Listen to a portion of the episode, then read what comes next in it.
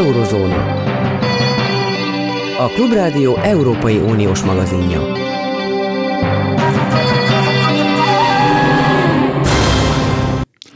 Jó napot kívánok! A mikrofonnál Kárpáti János. Az Eurózóna a mai adásában négy országról lesz szó. Először az Egyesült Államokról terveink szerint, főképp a Donald Trump elleni eljárásokról, aztán az ukrajnai háborús fronthelyzetről, majd két Magyarországhoz közeli országról, ahol közelednek a választások, az egyik Szlovákia, a másik pedig Lengyelország. Tartsanak velünk! Eurozóna.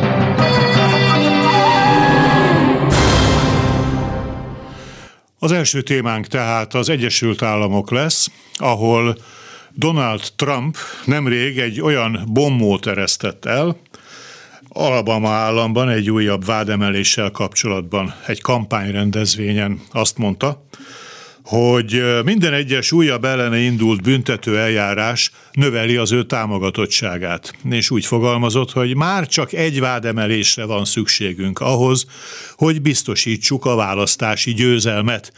Ahogy mondta, ha ez megtörténik, akkor senki másnak nem lesz esélye a győzelemre.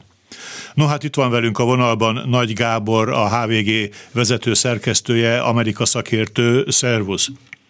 Szervusz, jó napot kívánok! Nem tudom, hogy hallottad-e ezt a felvezetőt. A felvezetőt, hogyne. Jó, hogyne, igen, hogyne. tehát megvan-e már az, a, az az újabb vádemelés? Ha jól tudom, Georgiában, Georgiában érik egy ilyen, igen, egy zajlik az eljárás, de a vádemelés is megtörtént, tehát akkor nem amit a Trump jósolt, meg. akkor az már meg, meg, megvan-e neki? Mm, nem történt még meg, augusztusra ígérte a az ügyben eljáró ügyész, hogy a vádeskütszék előtt vádat emelnek a választás rendjébe való beavatkozás miatt valószínűleg, annak kapcsán, hogy 2021. január eh, elején, azt hiszem másodikán Donald Trump felhívta Georgia állam adminisztrációnak, adminisztrációjának egyébként republikánus vezetőjét, és azt kérte tőle, hogy találjanak egyel több szavazatot számára, mint amennyivel Joe Biden nyert. Uh-huh. Ez ügyben várható még vádemelés, ez lesz a negyedik ha jól számolom, a negyedik szövetségi szintű vádemelés Donald Trump ellen, és annyiban igaza van, hogy márciusban történt az első vádemelés, ez még állami szintű volt New York államban,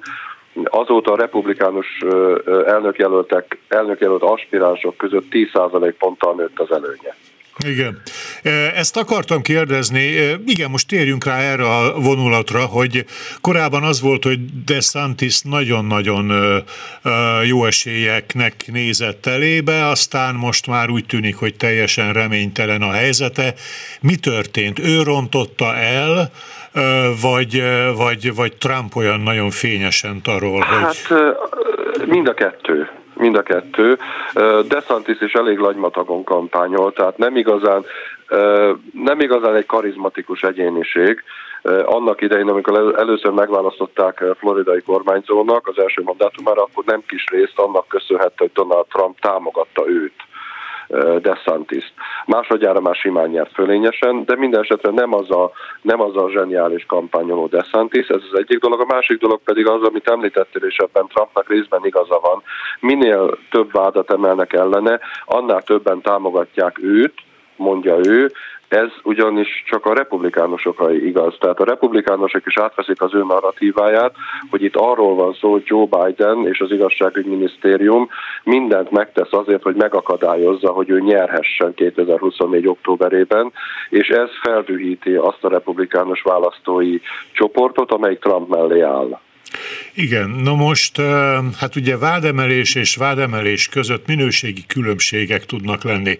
Nem mindegy az, hogy valaki azt követi el, hogy hazaviszi és a hálószobájában tárolja a bizalmas fehérházi dokumentumokat, vagy egy elvesztett választás után mindent megtesz azért, hogy ne kelljen átadni a hivatalát és ugye ez a, ez a legutóbbi vádemelés, olvastam ilyen véleményeket, minőségileg különbözik a korábbiaktól, sokkal súlyosabb dolog, elnököt ilyesmivel még nem vádoltak, és, és az amerikai közgondolkodásban lehet, hogy azért ez, ez nem olyan nem úgy csapódik le, hogy na megint csesztetik valamivel a Trumpot, hanem hogy hát azért ez az ember súlyos dolgot csinált. Vannak -e erre mérések, hogy végül is nem csak a republikánus kör, hanem az egész lakosságot nézve, mi erről a, a közvélekedés? Az egész lakos, a demokraták értelemszerűen, tehát a demokraták pont olyan arányban utasítják el Trumpot, mint amilyen arányban, sőt nagyobb arányban utasítják el Trumpot, mint ahogy a republikánusok támogatják Trumpot. A függetlenek között igazándiból a felmérések két dolgot mutatnak. Az egyik dolog az, hogy nagyon nem lenne jó dolog Trumpot még egyszer a Fehérházba beengedni és az ország irányítását átadni neki. Ez az egyik dolog, mert ők is látják azt, ami, azt amit felsoroltál. Hozzáteszem, a harmadik vádemelés, amiről beszéltél, hogy megpróbálta, megpróbált beavatkozni a választás eredményének a, a minősítésébe.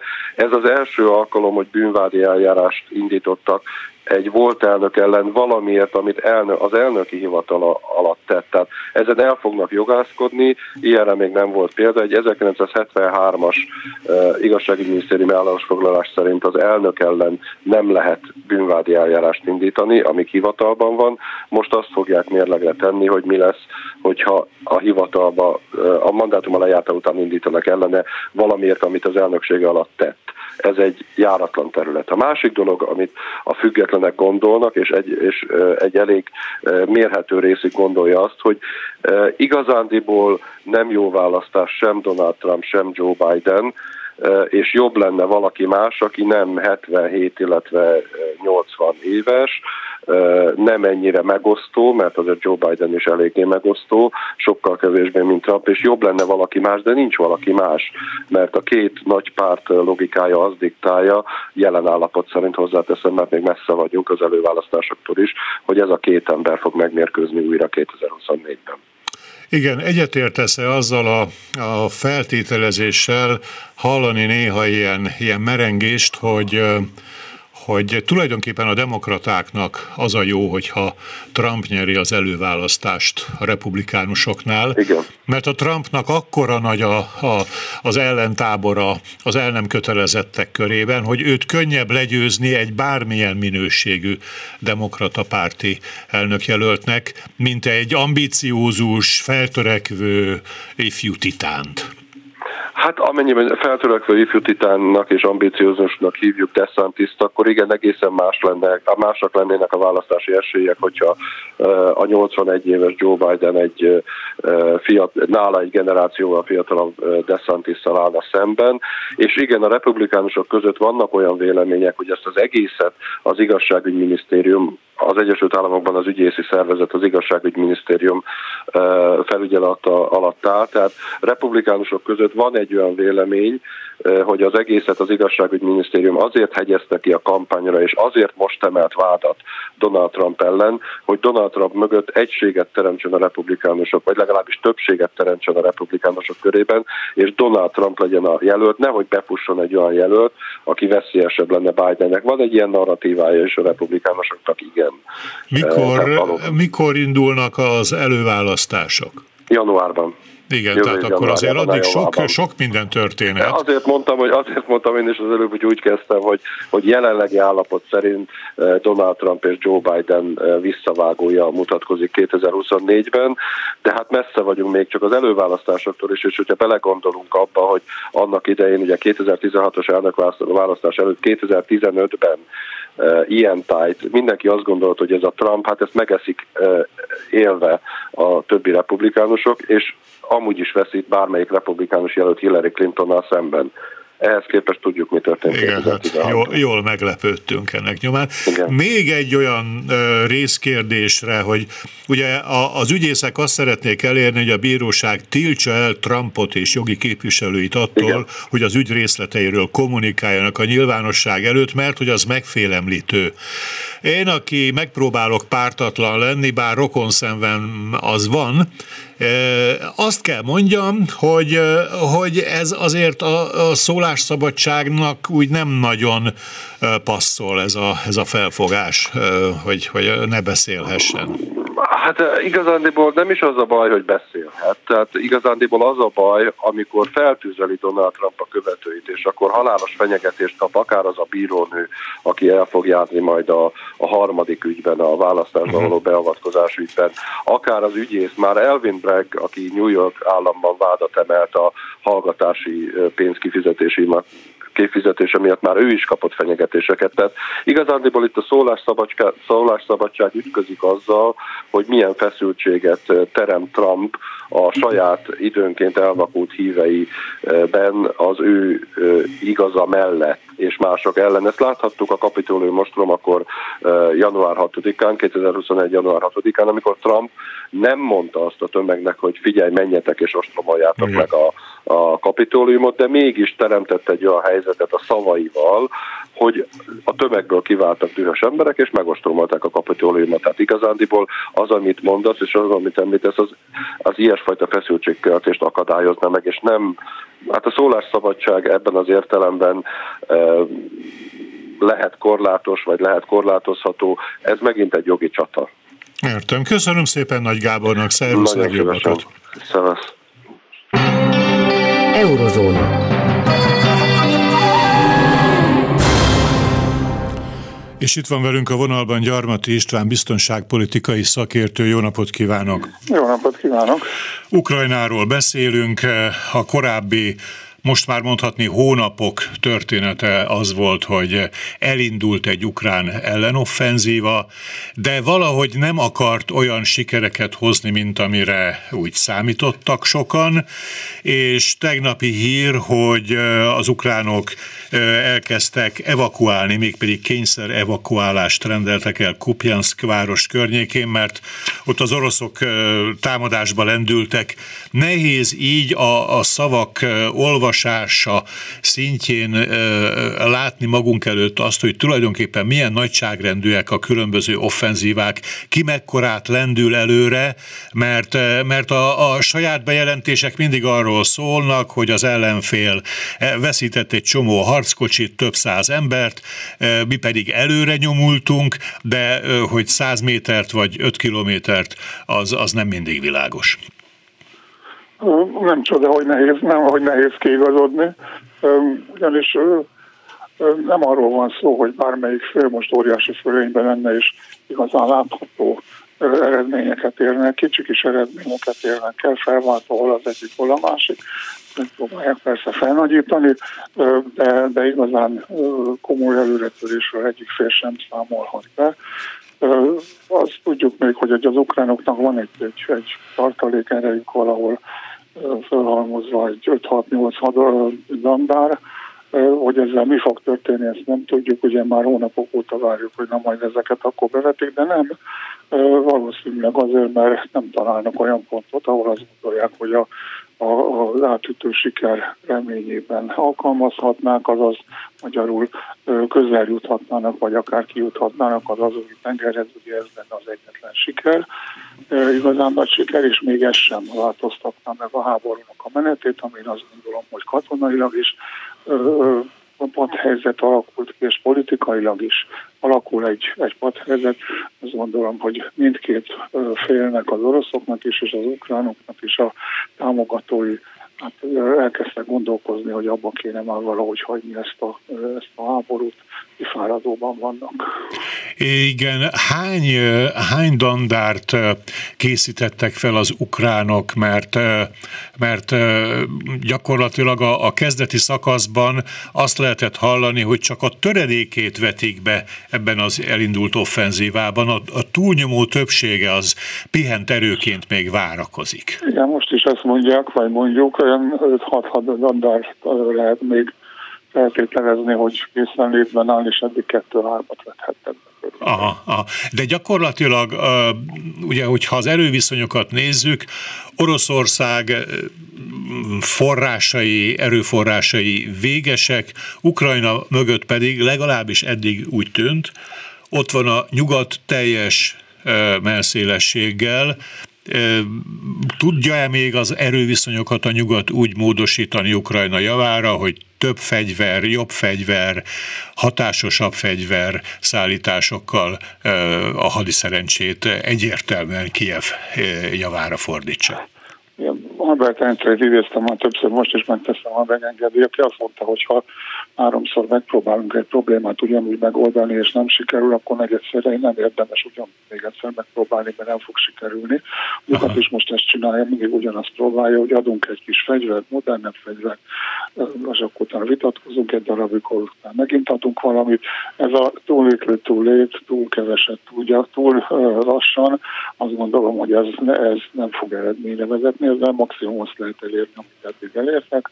Ha, ha valóban azt akarják, hogy az ukránokat egy komolyabb támadásra fölkészítsék, ami egyébként, hogyha most elkezdik, sem következhet be korábban, mint jövő tavasszal, ugye akkor, akkor a, azokat a fegyvereket kell adni, amelyeket, amelyeket az ukra, amelyekre az ukránoknak szüksége van, és nagy mennyiségben kell adni, nem ilyen csöpögtetni.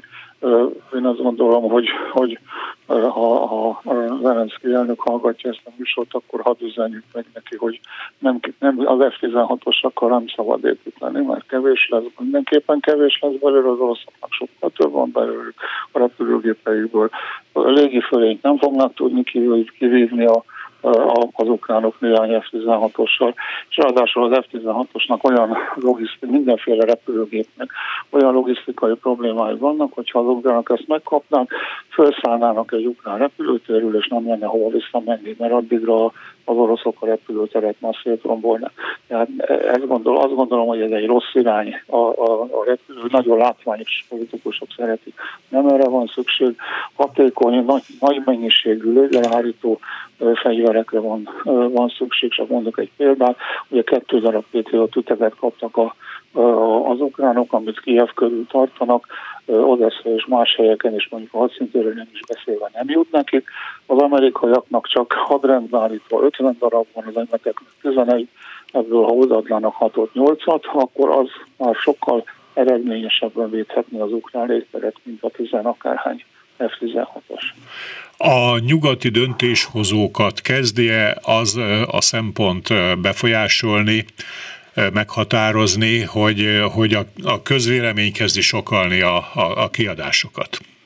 Nem, nem látom, hogy a nyugati közvélemény Amerikában van egy kis eltolódás, de azt gondolom, hogy nem egy, nem egy, egy racionális megfontolás, hanem Donald Trump és az republikánus párt egy részének általános tevékenysége, de hát az eredmény az ugyanaz mindkét oldalon kifáradnak a támogatók. Ha megnézi a zsidai értekezletet, ami néhány napon ezelőtt zajlott le, ugye annak a, én azt gondolom, hogy a legfőbb jelentősége az volt, sok minden szempontból az egy nagyon biztató.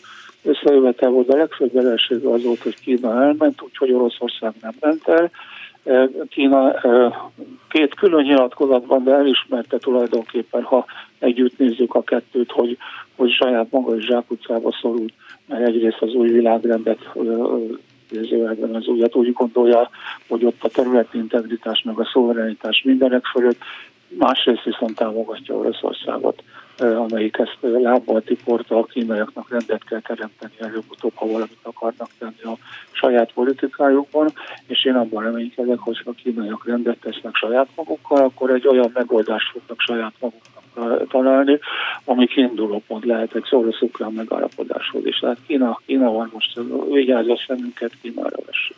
Igen, amit ön mond, az egybe cseng azzal, amit az ukrán külügyminiszter a Corriere a Szérának nyilatkozott, hogy, hogy Putyinnal közvetlenül, na nem semmiképpen, de a harmadikok közvetítésével, az oroszokkal idővel lehetne tárgyalni, és, és, és az ukrán külügyminiszter is nagyon méltatta Kínának a, a, a Jiddában játszott szerepét, de gyakorlatilag a, a kínaiak, hogyha, hogyha ezt bevállalják, és, és valamiféle közvetítő szerepre szert tesznek, akkor nem az áll -e majd elő, hogy, hogy a világ törököt fogott, mert, mert akkor Kína beteszi a lábát abba a térségbe, ahová eddig azért tulajdonképpen nem tudta betenni a lábát. Tehát, tehát sok helyen Kína terjeszkedik, gazdasági teret nyer, expanzív politikát folytat, de, de mondjuk a volt szovjet térségben, kelet-közép-európában, kelet-európában, hát ugye stratégiailag nem volt jelen, tehát a kínai szerepvállalás meddig, meddig bővülhet? Ettől még nem lesz. Egyébként Kínával törököt fogtunk vagy törökökkel, meg kínai, szóval hogy ott vannak a törökök is, csak azért mondom, hogy felejtsük el, nagyon jelentős szerepet játszanak. Kína ott van, Kína szuperhatalom, tetszik, nem tetszik. Kínát integrálni kell a nemzetközi rendbe, ami ugyan válságban van, de akármi is lesz belőle, Kína ott lesz szuperhatalomként. Talán az integrációnak az első mert ugye az integráció azt jelenti, hogy egy csomó mindent egyszerre csinálunk, tehát egyszerre korlátozzuk, nem beszállunk vele, ha kell, de bevonjuk oda, ahova csak lehet. Ugye emlékezzünk rá, hogy a szeptember 11-i támadás után egy, egy ideig a amerikai titkosszolgálatok leg, egyik legfontosabb, nem a legfontosabb partner a szovjet titkosszolgálatok voltak a terrorizmus elleni harcban. Tehát bizonyos területeken ezt meg lehet csinálni, Kínával is meg lehetne csinálni, vissza kéne egy picit vonulni, nem amerikai békére törekedni, vagy legalábbis nem, nem nyíltan, hanem amerikai-kínai békére törekedni. Az igazi tárgyalások egyébként valószínűleg Amerika és Kína között zajlanak, minden tempóból is fognak, fognak és segíteni kell ebben a kínaiakat, úgyhogy megfelelő ellensúlyokat viszünk bele a, a, a, a rendszerbe. Kínaiak nem akarnak katonailag betörni Közép-Európába, gazdaságilag akarnak, egyébként se igazán katonailag terjeszkednek, hanem igazából gazdaságilag, azzal pedig alapvetően gazdasági eszközökkel kell szembeszállni. Hogyha Kína komoly szerepet vállal, akkor ez miként módosítja, milyen irányba tolja el azt a kérdést, hogy, hogy Ukrajnát bevehetik-e a NATO-ba, vagy nem vehetik be? Ez nem kérdés, Ukrajnát be kell venni a NATO-ba, ez nem Kínától függ, és nem Oroszországtól függ. Ez akkor attól függ, hogy hogy mi a NATO tagok mikor szálljuk el magunkat, hogy megtegyük ezt az elkerülhetetlen lépést. Most éppen rossz irányba léptünk egyet Vilniusban, amikor azt mondtuk, hogy addig nem veszük fel Ukrajnát, amíg, amíg háborúban áll Oroszországgal, amit Vladimir Putyin elolvasott, és az ő olvasátában azt jelenti, hogy akkor addig, tart, addig tartónként Ukrajnát a NATO-ból, ameddig akarom, egy kicsit lövöldözgetek ott a, a, a, az ukrán-orosz határon vagy Ukrajnában adott esetben. Ez, nem volt jó lépés. Ez, ez, ez ebből a zsákutcából nagyon gyorsan ki kell, ki kell mászni.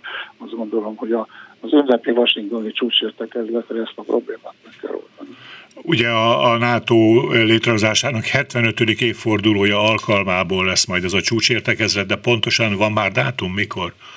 Nincsen, néha jövőre lesz, nincsen. Uh-huh, uh-huh. nyáron szeretünk csúcsértekezni, úgyhogy valószínűleg akkor lesz valami. Igen, és akkor gyakorlatilag ez azt jelenthetné, ugye, hogy, hogy Ukrajna kaphatna meghívást, ami nem azt jelenti, hogy taggá válik, amíg a területén háború zajlik, de a meghívás ténye az, az, az megtörténik, és, és ez egy világos jelzés lenne Oroszország a számára. ténye már 2008-ban megtörtént, úgyhogy ezzel ne vigasztaljuk magunkat, hogy ez elég. Ö, ott csak kilátásba helyezés volt, nem? Az még nem... Azt mondta. Hát azt mondták, hogy tagja lesz a NATO-nak. Igen, igen. De... Jobb, mivel több a meghívás. Hát, hogy gyere. Igen. Ja, ez azt jelenti, hogy ez nem gondolja, hogy azt mondjuk neki, hogy ott van ágyad, és akkor azt mondja, jaj, köszönöm szépen. Uh-huh, uh-huh. Jó, hát akkor, akkor valamilyen formulát majd mindenképpen kitalálnak a jövő évi NATO csúcsra. Remélem, nagyon remélem. Nagyon köszönöm, viszont hallásra, minden jót kívánok. Hallásra. Magyar kártya nem csak a játékok világában, hanem a politikában is van. A magyar kártyát akkor szokták előhúzni, leginkább Magyarországgal szomszédos valamely olyan országban, ahol jelentősebb magyar kisebbség él. Amikor választásra készülnek, és akkor lehet eh, nacionalistább pártoknak riogatniuk magyar veszéllyel. Hagyományos értelemben ez a magyar kártya. Szlovákiában választást fognak tartani, szeptember végén nyílnak a, a szavazóhelyiségek, és, és azt szeretném kérdezni Lajos P. Jánostól, a Paraméter SK tehát szlovákiai portál belpolitikai rovatvezetőjétől. Jó napot kívánok! Jó napot kívánok, üdvözlöm a hallgatókat! Hogy létezik-e magyar kártya ebben a választási kampányban, vagy ez, ez most már a, a múlt ködébe vész?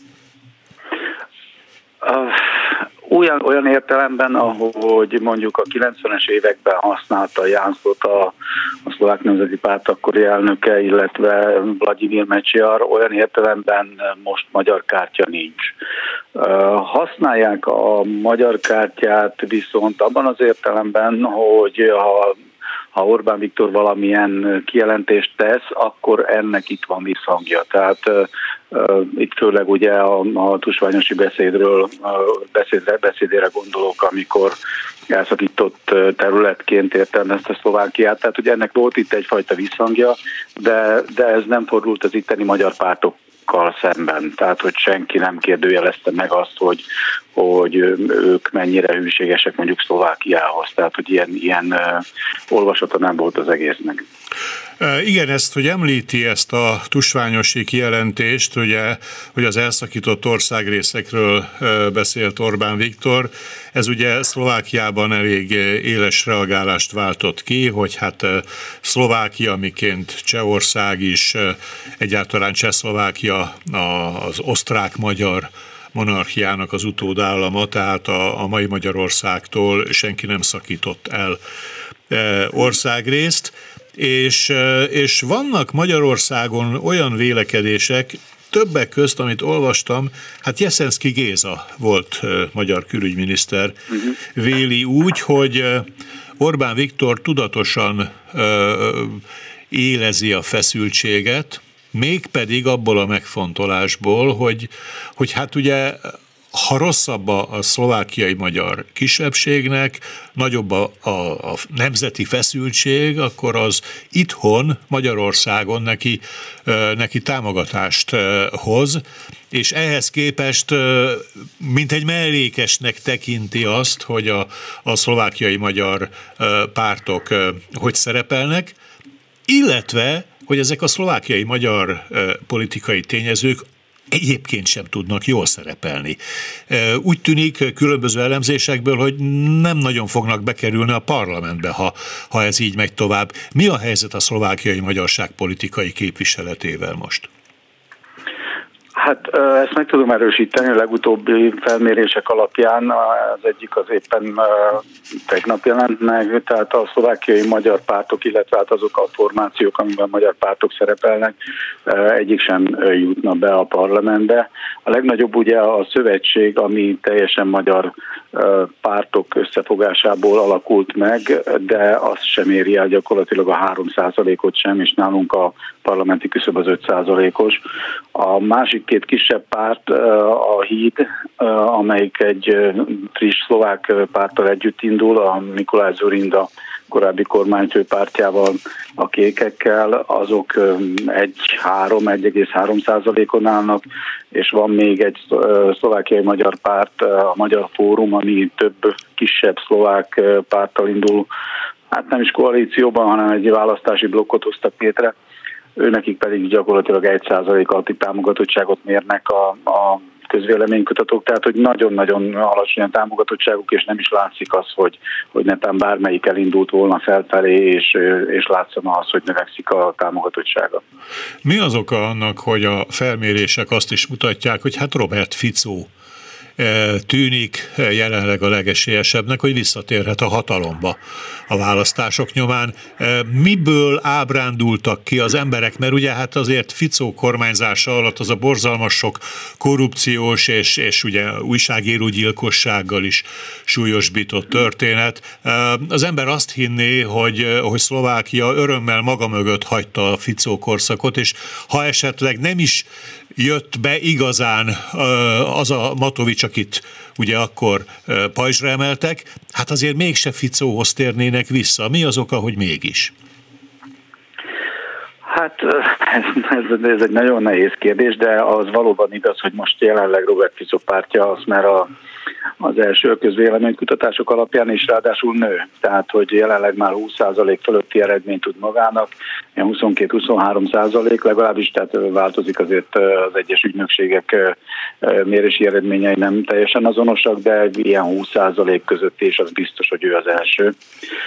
Hogy minek köszönheti? Hát igen, egyrészt köszönheti annak, hogy az elmúlt három évben, vagy 2020 óta a kormányzó koalíció az iszonyatos káoszt teremtett az országban tehát főleg maga a kormányzása volt kaotikus, többszöri kormányválság, a koalíció felbomlása, az, hogy nem tudtak hosszú ideig megegyezni abban, hogy egyáltalán választások mikor legyenek.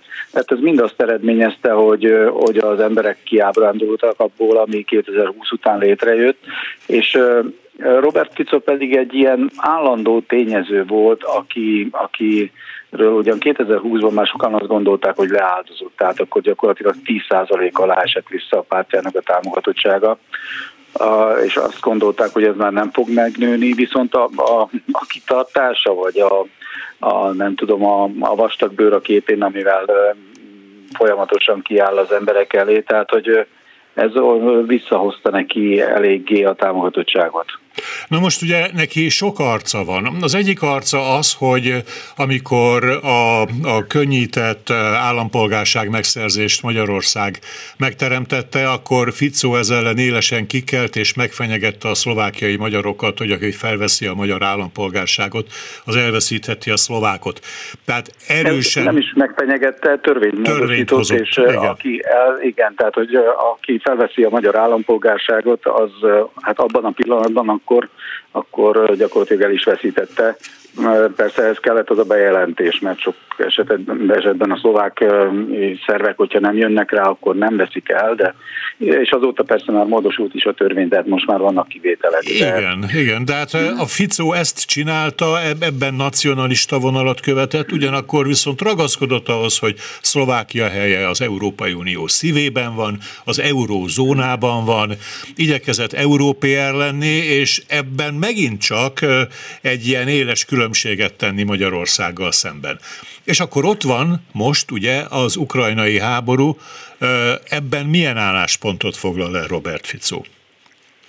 Hát ebben viszont már teljesen Orbán Viktorral van egy oldalon, tehát uh-huh. hogy ő is azt mondja, hogy nem szabad fegyverrel támogatni, vagy fegyverrel segíteni Ukrajnát, azt, azt ugyan ő sem cáfolja, tehát hogy a, a háború kirobbantójának, a kirobbantója az Oroszország, viszont, viszont gyakorlatilag ezt a lavírozó álláspontot képviseli, amit, amit Orbán Viktortól is elég gyakran hallunk, hogy nem szabad Oroszországot provokálni, hogy a nyugat is valamennyire bűnös abban, hogy ez a háború elkezdődött, tehát hogy próbálja egy kicsit mosdatni Putyint és a, és a rendszerét, és mint mondom, tehát hogy ő is határozottan ellenzi azt, hogy fegyverekkel segítsük például, például Ukrajnát ebben a háborúban. Igen, tehát akkor, ha tovább próbáljuk ezt gondolni, akkor Orbán Viktornak valóban jól jöhetne, Igaz, hogy Ficó baloldali retorikát alkalmaz, de mégis, mégis közös platformon vannak abban, hogy, hogy, hogy az EU-ban ezt az orosz ellenes szankciósorozatot ne egyedül Orbán Viktornak kelljen támadnia és elleneznie, hanem akkor legyen egy partnere hozzá. Erre lehet -e számítania, hogyha Ficó kormányra kerül, hogy a szankciókat a, a szlovákok is fogják elleni, ellenezni. Igen, valószínű, hogy tehát a szankciók meghosszabbítását, tehát abban, abban valamennyire talán a fősodorral tart, mert Robert Fico azért tényleg elég hosszú ideig próbálta az országot bent tartani, mondjuk így az unió magjában, tehát az nem merül fel, hogy kilépni esetleg az eurozónából, vagy akár, akár bármilyen szorosabb, vagy lazítani mondjuk így az unióval a, a kapcsolatot. Viszont tényleg az or- a háború kapcsán várható az, hogy ha netán ő lenne a Szlovákia miniszterelnöke, akkor sokkal közelebb vagy partneribb lenne a viszony Magyarországgal az orosz-ukrán háború kérdésében.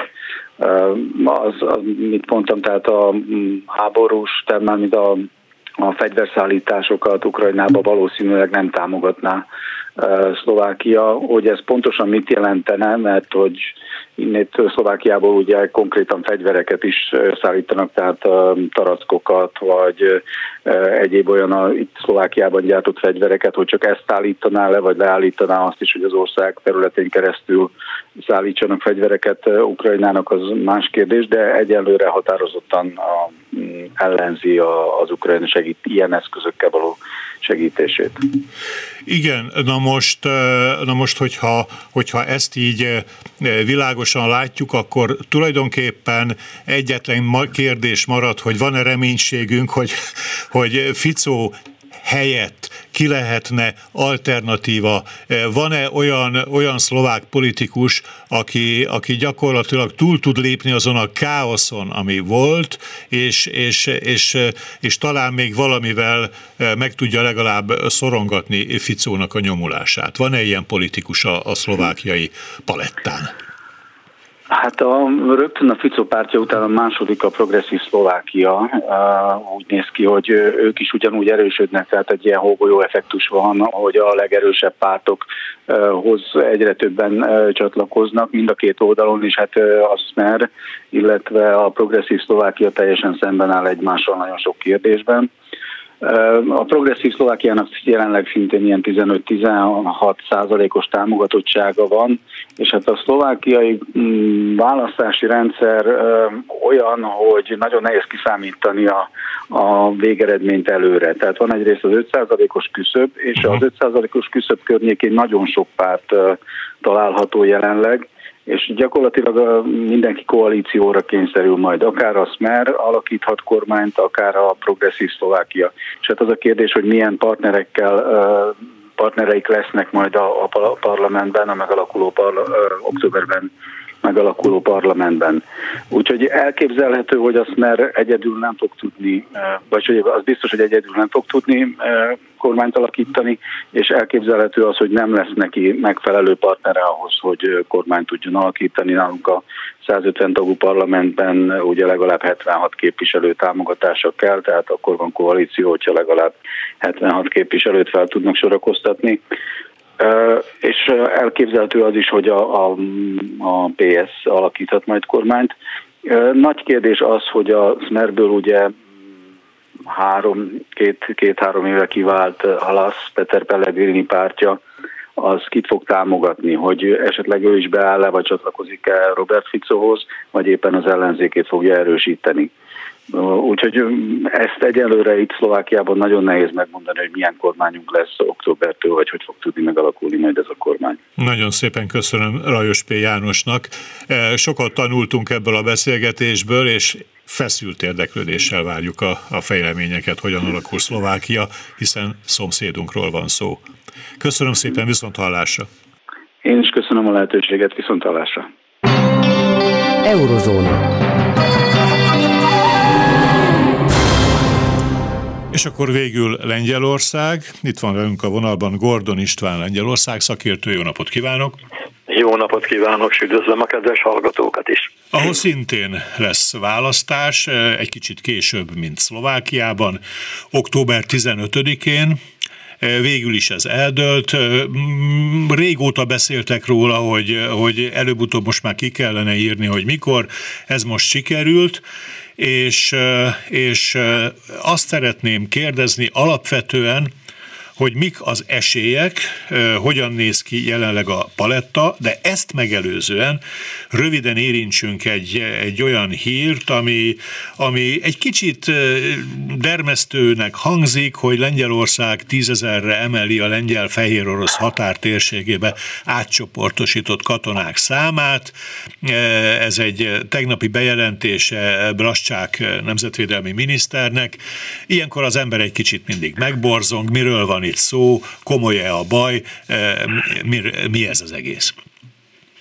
Hát tulajdonképpen tudni kell azt, hogy a lengyel-belarusz határ az soha nem képezte, hát némiképp zavarral érve a béke szigete, a szigetét, ugyanis mindig kiemelt jelentőséggel bírt az, az engedély nélkül határátlépők számára, még akkor is, hogyha Lengyelország komoly kerítéssel próbálta, próbálja, próbálta távol tartani a hivatlan vendégeket az orosz agresszió óta pedig a háború, az orosz-ukrán háború óta pedig még inkább megélénkültek ott a határmenti problémák. Na most két, másfél-két hete történt lényegében augusztus első napján történt egy olyan határincidens, amely mindezt előidézte, két belarusz helikopter megsértette Lengyelország lépterét, de tény, hogy szinte méterekben mérhető az a távolság, amivel átlépték a lengyel határ, és a lényeg pedig nem más, hogy amióta ez az esemény történt, ez az incidens történt, azóta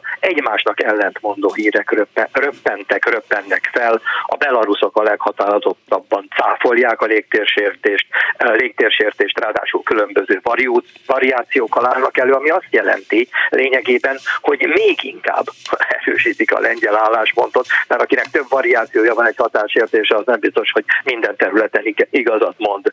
A lengyelek pedig ma ott tartanak, hogy bizonyítják. No, a határmentén élő lengyelek azok bizonyítani tudták úgy, ahogy a fejük fölött repülő helikoptereket lefényképezték, és azt mondják, hogy ez a bizonyíték. Én minden esetre egy kicsikét bármilyen tényt olvasok, azt én nem fogadom el tényleg, majd pár hét hónap múlva, vagy esetleg soha meg nem fogjuk tudni pontosan, hogy mi történt. De egy nagyon érdekes dolog, és megint egy nevetséges dolog,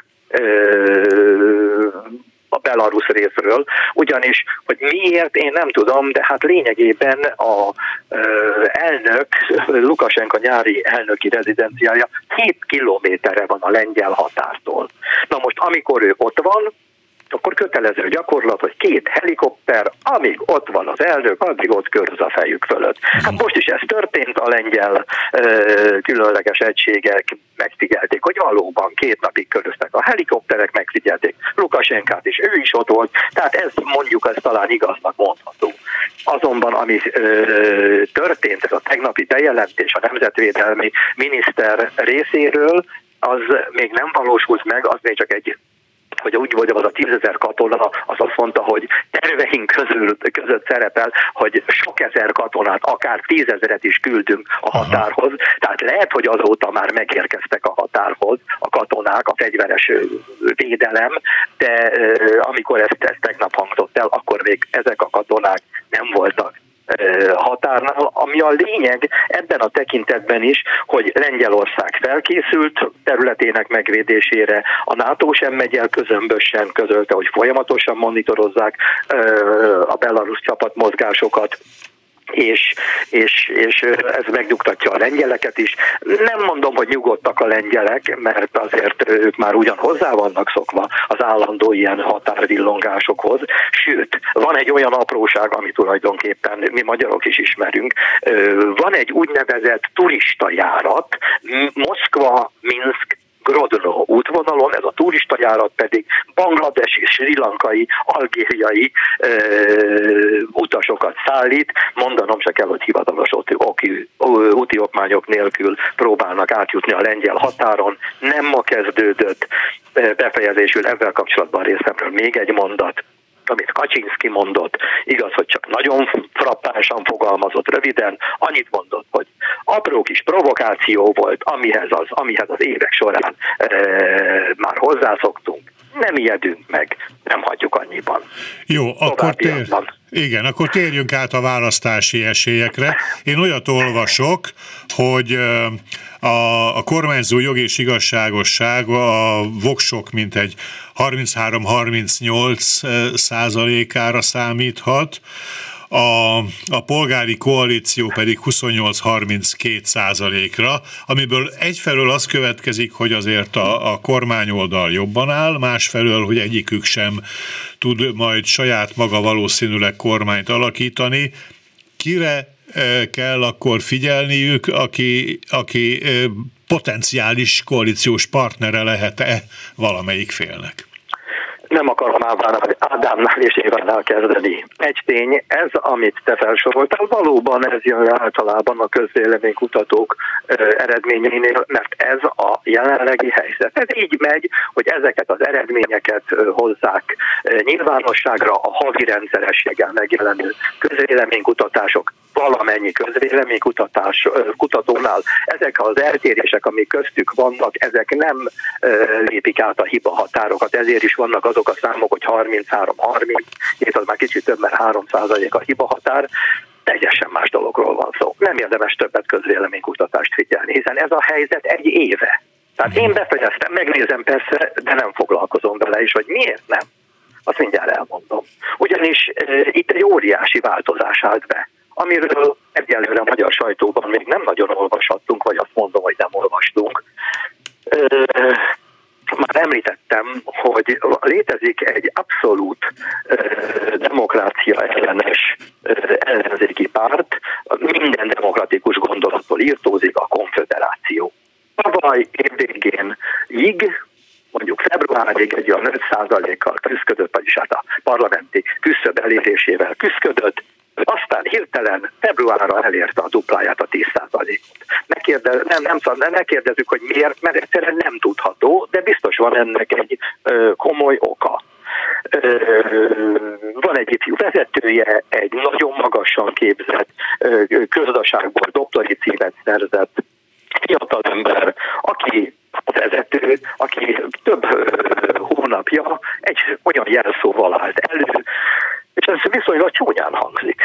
Előre a zsidómentes, a melegmentes, az uniómentes, az abortuszmentes és az adómentes Lengyelországért. Ez a program. Ez, ez mondjuk nettó fasizmusnak tűnik.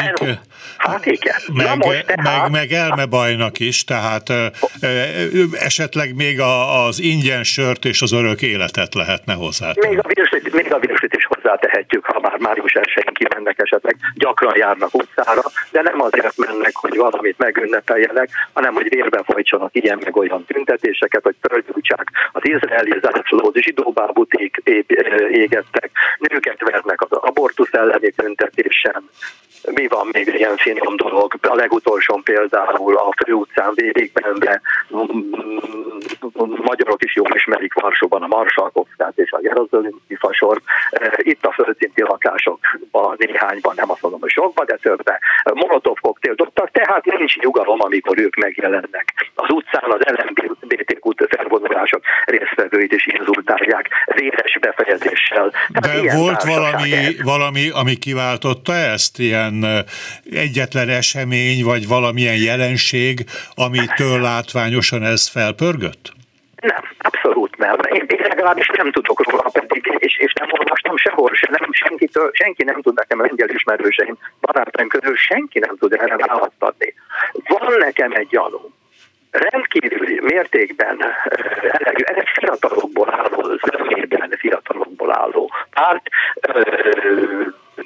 a vezetőik is fiatal, tehát ők lényegében tagadják a Kaczynszki pártot is, ellenségnek tekintik az ellenzéket is, tehát mindenkit, aki, aki nem az ő korosztályukba tartozik. Tehát nekem ez az egy gyanúm van. De gondoljunk bele, ugyanis hogy miért is gondoljunk bele, ugyanis a Kaczynszki párt néhány vezetőjének, beleértve Kaczynszkit is, egyre megjelent a szem előtt, hát nem tudják ezt a bizonyos számot, ezt, amit említettél, ez a 33-37 százalékot, nem tudják túlépni. Egy éve ezzel vergődnek, a 35-öt se lépték még eddig túl. De akkor ez Na a konfederáció, ez nem lehet parti képes a, a, a PISZ-hez sem?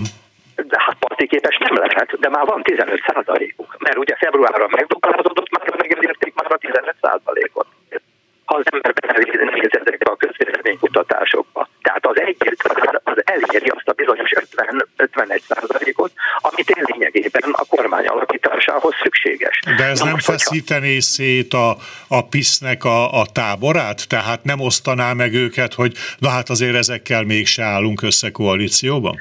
Én nem tudom elképzelni, hogy összeálljanak, hiszen ez egyszerűen elképzelhetetlen mert, mert hát mit, most akkor, akkor, akkor mit csinálják? Akkor valamelyik, valamelyik követelésüket, vagy kettőt, vagy mind az ötöt teljesíteni kell. Sőt, még ennek a fiatal embernek, ennek a pártvezérnek, ennek a mentennek, aki van egy olyan igénye, hogy ragaszkodik ahhoz, hogy a pénzügyi tárcát megszerezze. Ami viszont tény, hogy a, a konfederáció tagjai, tehát nem a PISZ tagjai, a konfederáció tagjai nem támogatnák a pisztel való együttműködést. A pisztek viszont a jog és igazságosság pártjának, a kormánypártjának viszont nincs semmi esélye arra, hogy akár egy százalékkal is növelje a jelenlegi eredményét, hiszen amit egy év alatt nem sikerült megcsinálni, akkor ebben a fennmaradó két hónapban egy dolgot tud csinálni, hogy minél több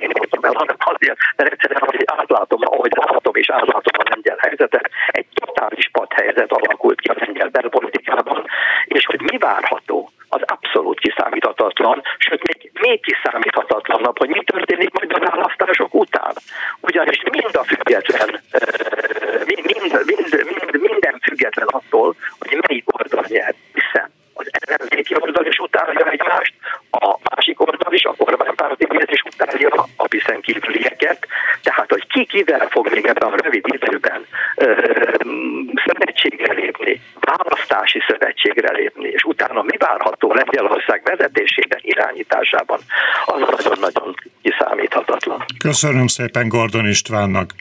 Viszont hallásra minden jót, szervusz! Viszont hallásra, köszönöm szépen! Ezzel az Eurózóna mai adása véget ért. Munkatársam volt Túri Lui, Simon Erika és Bencsik Gyula. A műsorvezető Kárpát János szép hétvégét kíván. Viszont hallásra! Önök a Klubrádió Európai Uniós magazinját hallották.